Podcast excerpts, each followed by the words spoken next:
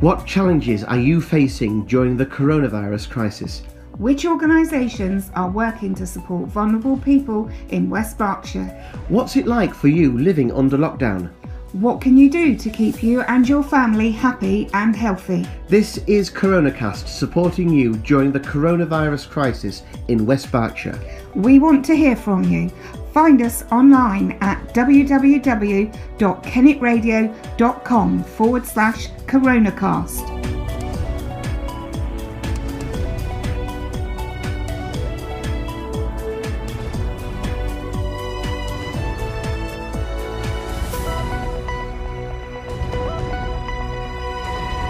Hello and welcome to CoronaCast. I'm Stephen West. And I'm Paula Wellesley. CoronaCast is all about looking at how the coronavirus crisis is affecting the people and businesses and organisations in West Berkshire.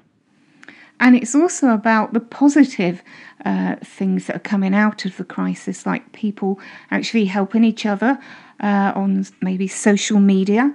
There are a number of Facebook groups that have been set up to give help and support, and are places where people can actually post and ask for help with things.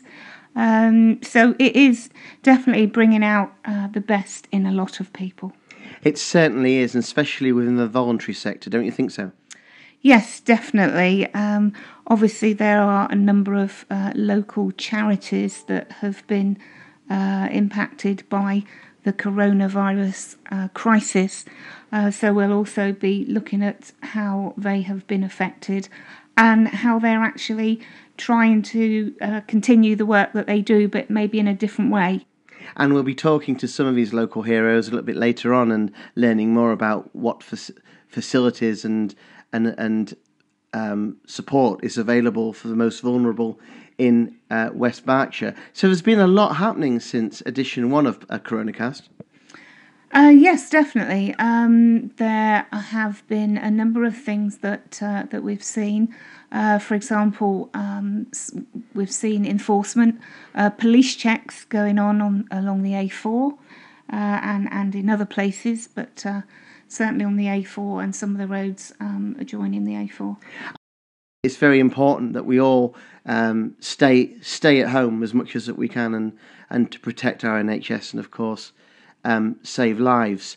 Now, in edition 1, we visited a supermarket which is just rolling out their plans to allow the first hour of trading for the elderly and vulnerable people.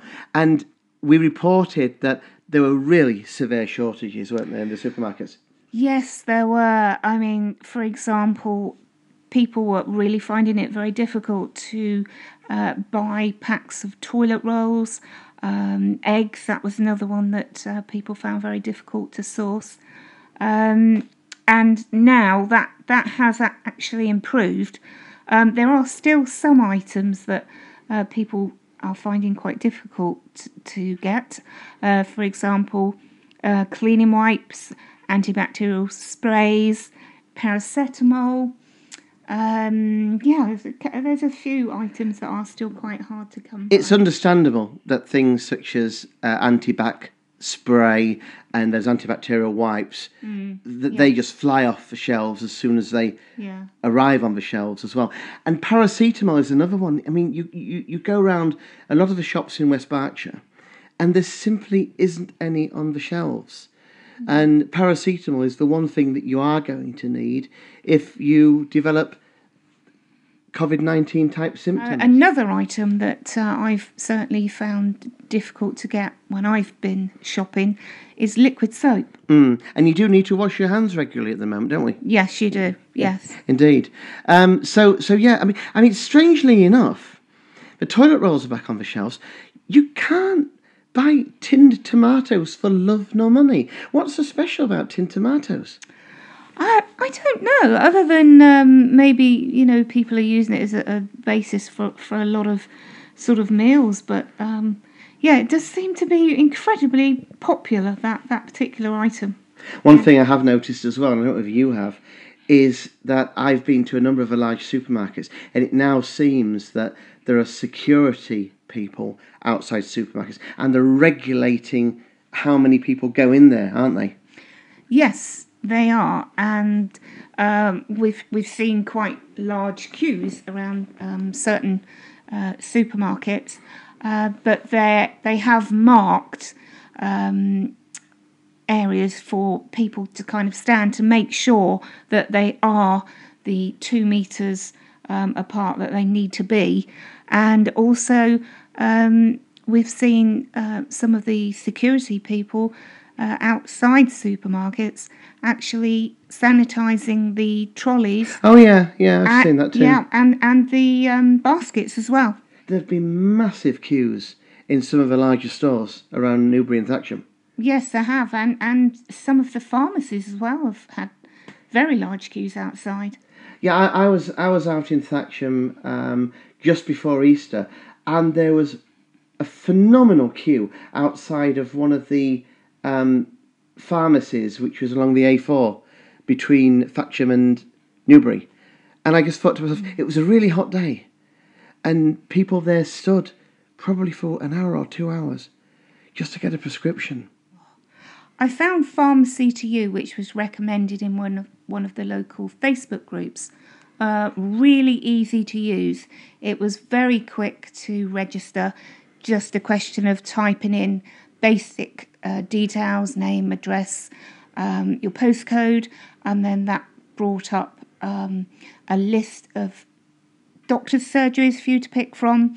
And really, once you'd actually registered yourself, then you can add your items, your medication items that you needed. And it was really very, very easy to do.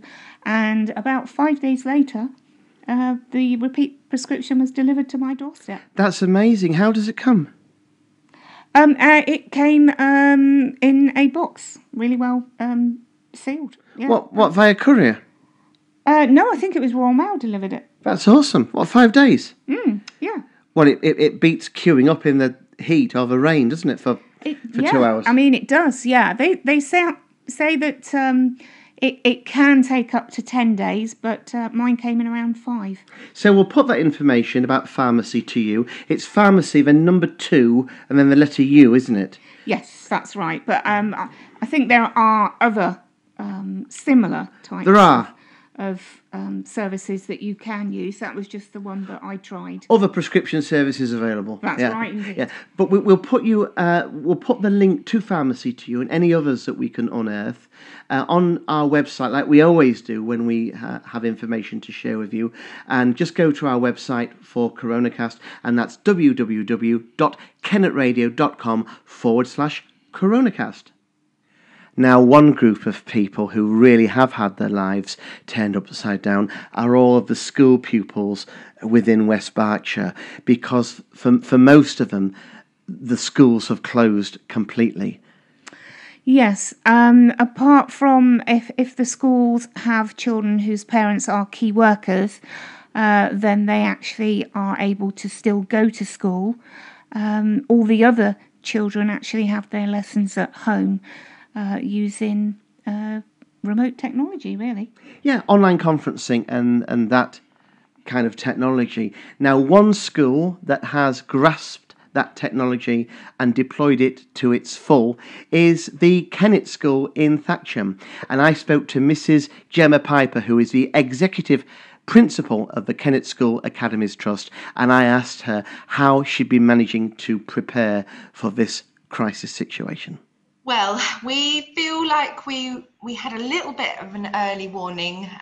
We were keeping a very close eye on what was happening on the kind of across the world, really, and tracking what's been taking place in Europe as well. So we started our planning 2 weeks before we shut in earnest, behind the scenes, getting the technology set up and ready just in case we needed to. And then the week before we closed, we were deep into planning with the senior leadership team, all of our heads of department. So we feel we had a little bit of time to get ahead of it.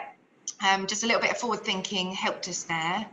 And really, we managed to run some training for staff with the technology a whole week before we were forced closure. So we hit most of our staff with that, and then we've turned everything into electronic training as well, and we're doing a weekly briefing with all staff. So in terms of getting it set up and running, schools are pretty responsive, flexible places, and as long as you've got enough good people around you with creative ideas and the ability to deliver that, then the pupils are pretty flexible, and it's a case of making sure that the staff are all ready and able to deliver learning in a completely different way. So no, we were not ready for this more than 2 weeks before we were closed, but we felt ready for it by the time it came as best as we could.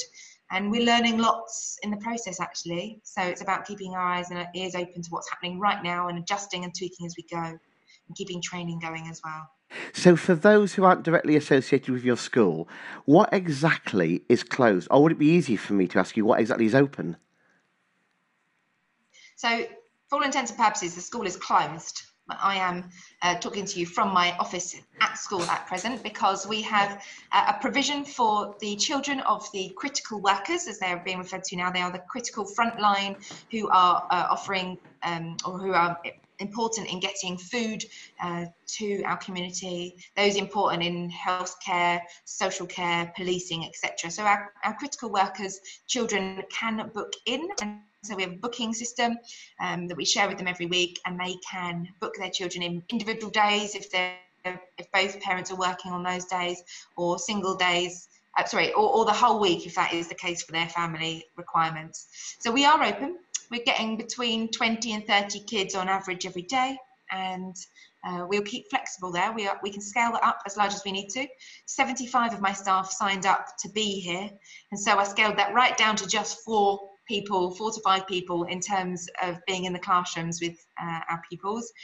And they are completing all the tasks that every other pupil is completing online. So their learning is already set by their teachers, and we're just providing a safe, secure place for them to be supervised, have access to it. They can have their sports and fitness at break and lunch as well.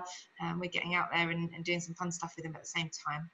So it's about providing our community with the support they need. If everything else is shut, we're taking the opportunity for deep cleans. We're doing lots of collaborative planning online together to make sure that our curriculum development continues. Are the pupils bringing in their own lunches? I guess they are they? We actually do have a very small catering team on site every day. We're making meals for our free school meal children. So those who are particularly vulnerable, they're under that poverty line in the local area, and we already provide them with free school meals during the school day. We've got a pretty robust provision for that, and they're really grateful. The staff are eating with them. It's actually a really nice culture inside school. On that issue, you say the staff are eating with them. What are you doing actually within the school to mitigate virus transmission? So we have a really strict hygiene regime. Every child has their own, we've got big pots of wipes on the desks, and on entry and exit, they wipe down their desk, they wipe down their keyboard and their mouse, and they've taken that incredibly seriously. They wash their hands on entry and exit to school, and then on entry and exit to playtime as well. So, and there's a lot of hand washing going on. There's wiping down of the kit that they have access to. They are sitting, we've got 5 in a classroom each at the moment, so we have more than 2 metres in between them. We're using all of our wonderful brand new technology computing block. So we're using all 4 rooms there, and we've got children spread out, and we've got a member of staff in each of those rooms. And then at lunchtime, we're eating outside. This wonderful weather is giving us the opportunity to be out on the fields and on our play areas. And so there's plenty of space for us to be spread out. So yeah, we're just following the guideline to the letter, really. There's lots of hugs, lots of goodbyes, lots of tearful kind of farewells that we saw on TV, didn't we? What was it like at your school? Well, when I stood in front of my Year 11 and 13 pupils, I told them that this was not the end. They are still my pupils until the end of August, and many of those Year 11 pupils, nearly all of them, will be back with us. And so we're actually getting A-level teaching happening after Easter. So we're starting those things as early as possible to keep them learning, keep them excited, and keep them having a purpose. I was really clear that that day wasn't the end, and that I promised all my pupils we will have a prom. I promised them we are going to do leavers hoodies. That is a rite of passage, and they deserve it, especially this year. So we are going to commit to that as and when we can. Even if it is a Christmas ball, I don't care. We're going to do it. because they deserve it. We're so proud of their maturity in this, so it's important that we respond to that as well. Last day of term was sad, really sad. I don't think I've ever been that sad standing in front of my staff. First thing, we had a daily briefing that week in the hall, lots of space around everyone, and standing in front of the pupils as well. And I did a video message to everybody as everyone was in their classrooms, and that was really tough actually. But the amazing thing is I promised them that that school is continuing, we're here, and I think and I hope that their experience is that, yes, okay, life is different at the moment, but everyone's still there and we're still looking at the most important things ahead of us and keeping each other safe and caring for each other and also engaging in our learning. Now we've got this huge responsibility, is absolutely essential. So it's just shifted a little bit. And we'll be hearing from the Kennet School pupils about what life is like working from home later on. And meanwhile, Thatcham Town Council has been recruiting volunteers to help support the elderly and vulnerable in the town, with some volunteers already deployed to help those in need. I asked Councillor David Cole, the Mayor of Thatcham, how his plans were developing. We are working with West Berkshire, working with the community hub that West Berkshire, West Berks Volunteer Bureau, West Berks District Council and Greenham Common Trust have set up, and there's various strands, demand led, basically. So we are, for example, delivering medicines to people who can't get out, who are self-isolating or aren't mobile, from one of the local pharmacies. They are doing the high dependency drugs, the sort of the high value, the specialist drugs. We are, through the volunteer network, distributing the repeat prescriptions, the lower dependency drugs, etc. So we've got that. We set up a. We were conscious that there were toilet rolls, for example, basic necessity, which weren't available in the stores. We, through our own supplier, were able to get hold of a quantity of those, so we've been selling those off at cost from the council offices. We've been responding to demands that have come to us, or requests that have come to us, either directly or via the hub. So we've had a couple of referrals from social services, for example. Obviously, you have a small but dedicated team of staff at Thatcham Town Council. It must be a logistical nightmare to put all this together in such a short period of time. Well, I have to say the team have been absolutely magnificent. As you say, we do have a small team. Some of them are having to self-isolate anyway. A few of them are working from home because we are trying to ensure some kind of continuity if we do get anyone who goes off sick. Frankly, if we had the entire team in and the entire team goes off sick at the same time, then we wouldn't be able to deliver what we can deliver now. So there are a couple of people who are working from home to ensure that there is continuity. But I know the demands that have been placed on the team are extremely high, and they've basically responded absolutely magnificently. It's a lot of hard work for something which might be a short-lived programme, isn't it? It is, but try telling that to someone who's by themselves at home and can't get their medicine. It may well be short-term, but it's absolutely vital while it exists as an issue. And that's what we're here for. I don't know what you're looking at as a time scale, but are you in this for the long run, if necessary? We will be here and we will do things for as long as it is required. And if that's 12 weeks, then it's 12 weeks. If it's 24, it's 24. If it's ad infinitum, then we'd have to make a few changes to the structure in the office, etc., but if it's ad infinitum, then it's ad infinitum. I guess there are two key questions about this, and that is, if someone is shielded or vulnerable and needs to access your services, or if someone has an elderly parent or relative who they're worried about, how can someone actually get their help in reality on the ground? The primary call would be to the new West Berks hub that has been set up.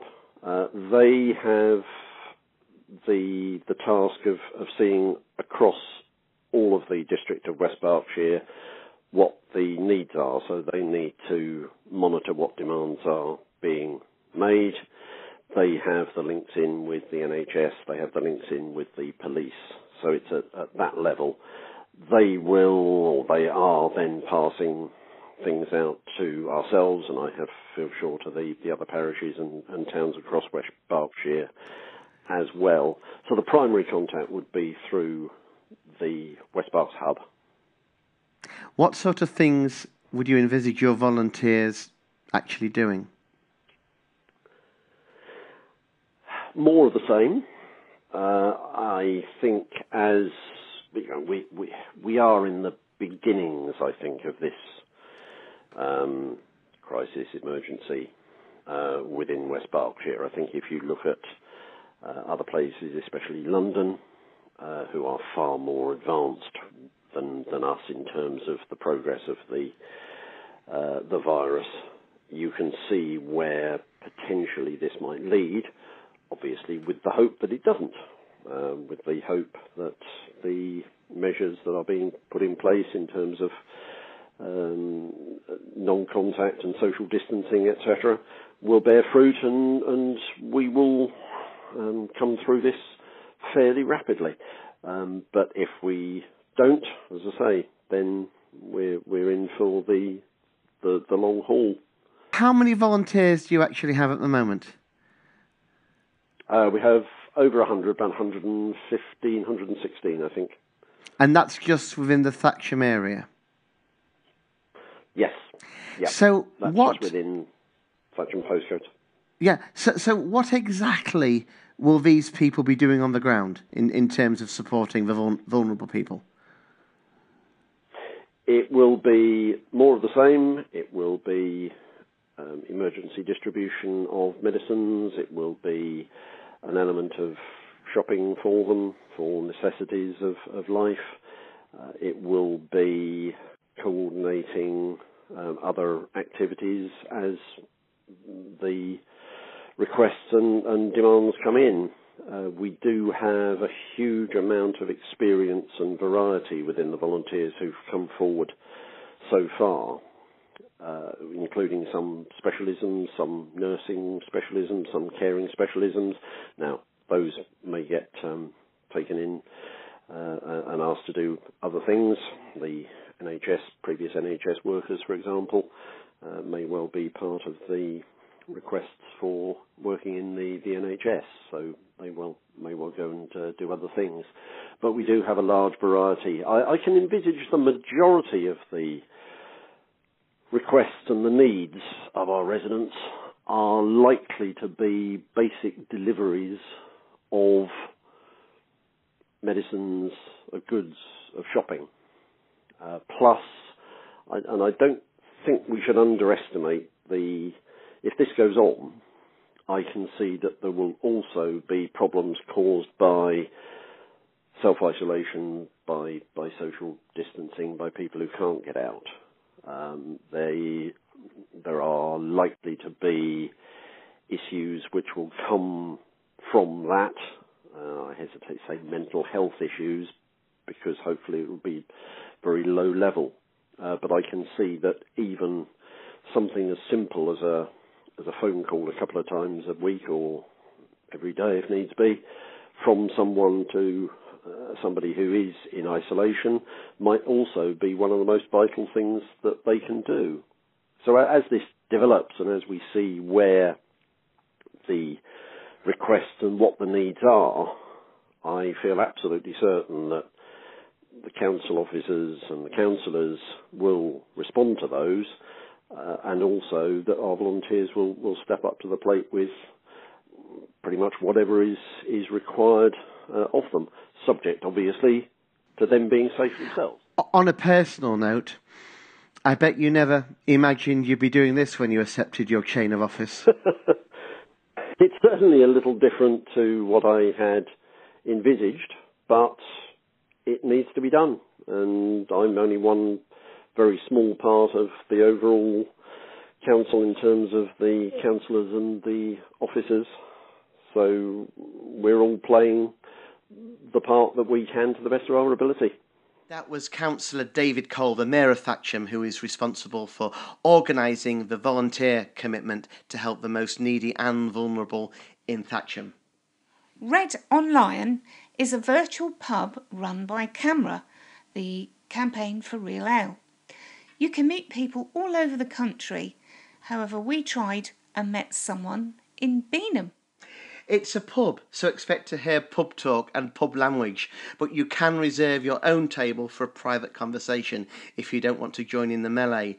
I logged into this last week and met a number of people. And as you said, Paula, this is a national initiative run by CAMRA, and I logged into it and ended up speaking to someone actually in our own area in Beanham. It's phenomenal.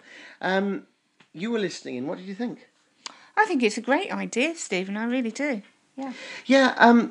I mean, literally, when you go to the website, you log in. It asks you what you're drinking. So the idea is that you pour your favourite tipple, and you sit in front of your laptop, and you have the camera on, and random people come in and out of the different bars, and you chat to them, and they could be in London, they could be in Scotland, they could be anywhere, but it is a pub and people are drinking on there, so it's not recommended for the kids really, Paula, is it? No, definitely not. Definitely not. No, but I really do think it's a great idea because it gives you that chance to have that kind of social interaction. And a chance to chat to other people, really. Indeed, and obviously if you're isolating and you're at home, you could be quite lonely. This is a great way of meeting people, and it is literally like a pub atmosphere. And they even run pub quizzes, and they have music as well. Oh, that's great. I didn't realise they did the quizzes. Yeah, they do quizzes, they do music, they do everything, okay? So that's called, you can put this into a search engine, it's called Red and then On Lion, which is a bit of a parody of the Red Lion, which I think is quite cool. Very clever. But if you do a search on Red On Lion and CAMRA, C-A-M-R-A, you will find it. But once again, we will put that information for you and a link to it on the coronavirus website at kennetradio.com/coronacast. In the first edition of Coronacast, we spoke about physical well-being and exercise. In this edition, we're going to have a look at mental well-being, and there's a company called Headspace which have offered part of their service for free. The whole purpose of this is to help support people through this time of crisis, and they're offering some meditations that you can listen to absolutely any time. They're a part of a larger collection in the Headspace app, which is free for everyone.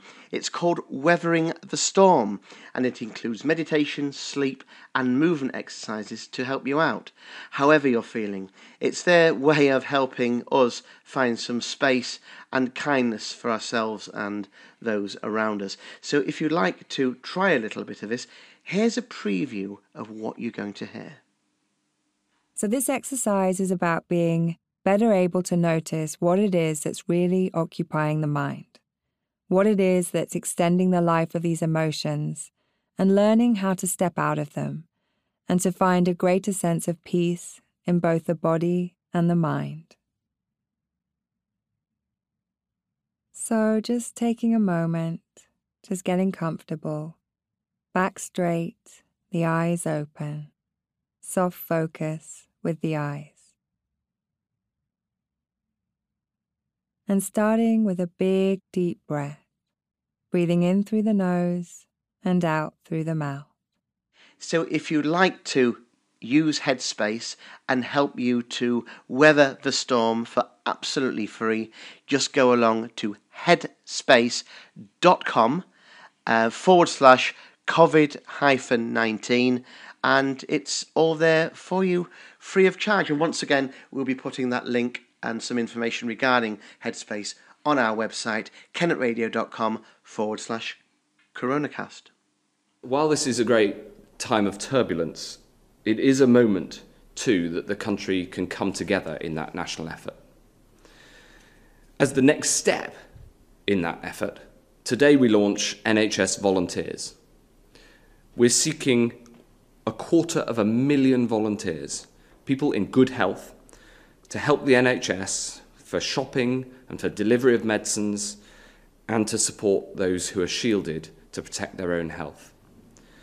The NHS Volunteer Responders is a new scheme set up so that people can come and help and to make sure that the NHS and the local services that are needed get all the support that they can. And that was Matt Hancock, the Health Secretary, talking about the need for 250,000 NHS volunteers. And in fact, the response has been overwhelming, and 750,000 people have actually applied to be NHS volunteers. And you're one of them, aren't you? Yes, I am. I've only just had the email sent to me confirming that I have been accepted to be a volunteer, and I was on duty for 4 hours today. So what did you do? I didn't have any calls, actually, not yet. It's interesting that you should say that, because I've had a number of anecdotal stories where people within West Berkshire have joined this NHS Responder Service and they haven't been given anything to do as yet, but I guess it's quite early doors. It is, yes. As I said, I've really only had the email sent to me a few days ago, so I've really just been looking at all the information and links within the email and setting up my profile in the app. So how does it actually work operationally? Well, there's the Good Sam app, which I've loaded up onto my phone. And then you just really set up your profile, and you put a photo in there as well.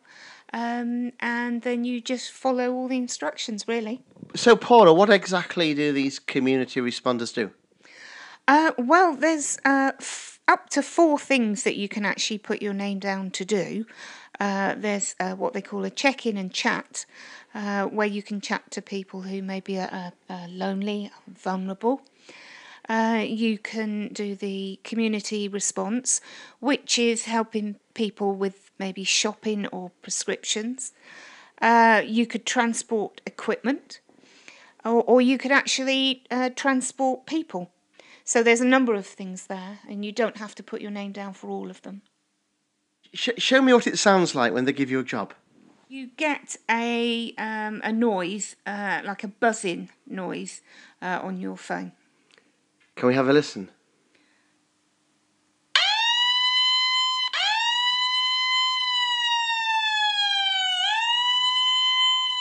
So at this point, what's going on now? Right, so that's just letting me know that I've got a call there, and I can either press reject or accept. What's that screen that you had on the app that seems to have your graduate photograph on it? Oh, you have to actually put a photo on your profile, which you use as your ID when you actually turn up on a call. And let us know how you get on with that. Okay, Stephen, yeah. I will. It sounds very exciting. Do you have to put a flashing light on your car then? And that no. It's nothing like that. No. Just the word responder, it sounds like really kind of exciting. It does. But maybe going for someone's shopping isn't that exciting. Maybe not exciting, but it's certainly necessary. And I'm sure the efforts of you and the other volunteers will mean a lot to the people who can't get out. I'm sure it will, yes. Well, good luck with that one. Thank you. Now then, we promised you that you'd hear from the pupils at the Kennet School about their own experience of lessons during lockdown. 4 pupils from the school shared their thoughts with us.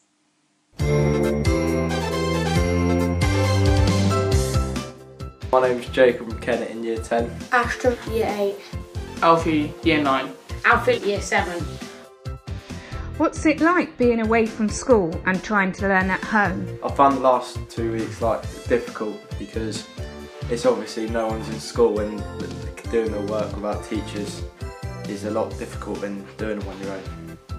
I'm not being rushed around, and I'm not having to have distractions while doing my work, so I can be more focused on the task I'm learning at. And if I have headphones on, it helps a lot because I just block out all the sounds, and my saying is headphones on, world off. Because I put my headphones on, nothing else stops me from between my work and me.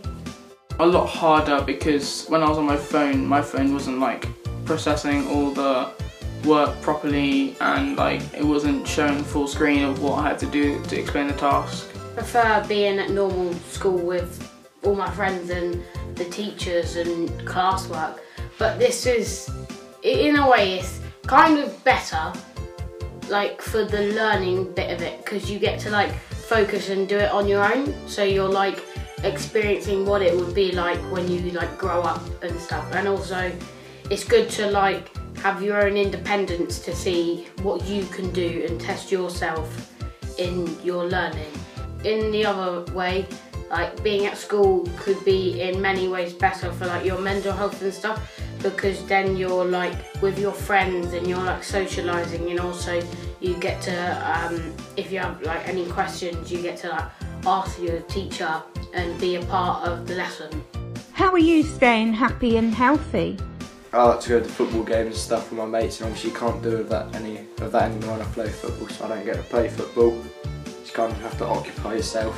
It's all going to be alright, and that do exercise. If you stay in all day, your mental health is just going to go downhill. I'm managing how I've been going out playing a bit of sport there and then. I think I've been doing it every day in my back garden, just having a little kick about with my brother. And yeah, we've done a few bike rides up and down to the school, and I feel like my health is getting better. Because if I keep, and I'm eating very good, I'm eating my 5 a day, every day, and I just feel like, I'm getting more confident, the more like healthy I feel. I get more confident about my own body, myself. I haven't met up with any friends yet, because like the whole quarantine thing, but I have kept socialising with my friends, keeping up with them, seeing what they're doing, all that. We have this thing called T25, so it's like 25 minutes a day, and it's like for people to lose weight. So obviously, because me and my dad aren't in the best shape, so we do it every evening for like, and there's like a routine for like Monday's cardio, and then it's a specific like it's on a DVD, and you do that one for that day, and it just gets you in the routine of doing like exercise and stuff. Does the coronavirus crisis worry you? And if so, how? I'm not too worried about it. I just feel sorry for the people that can actually die from it, because that's when it gets worrying. It's when you like vulnerable, and you know you've got a chance of if you get it. So the main thing is to keep them people safe. Like if you're young and fit and you can deal with it, then you'd rather have you get it than someone that could easily die from it. I'm a bit worried about like not seeing my friends for a long time, because we don't know how long this virus is going to go on for, and it's just like, it's an instinct that I can't see my friends for a long time, and it's just like kicking to me a bit. I have to do what's right. I have to stay inside so I can see my friends, because if this COVID-19 does go away, I'll have the opportunity, and I've known that I've made that stop. I feel like I've made that stop because I've stayed inside, and it's helping the NHS out for people that are in need and are in trouble, and I've stayed inside to help them people. I'm not as much worried about it, but I'm a little bit worried that it is in the UK and we're on lockdown, because it can distract me from doing my work sometimes, like thinking about it. No. Don't bother me as long as I'm doing my work and getting my education.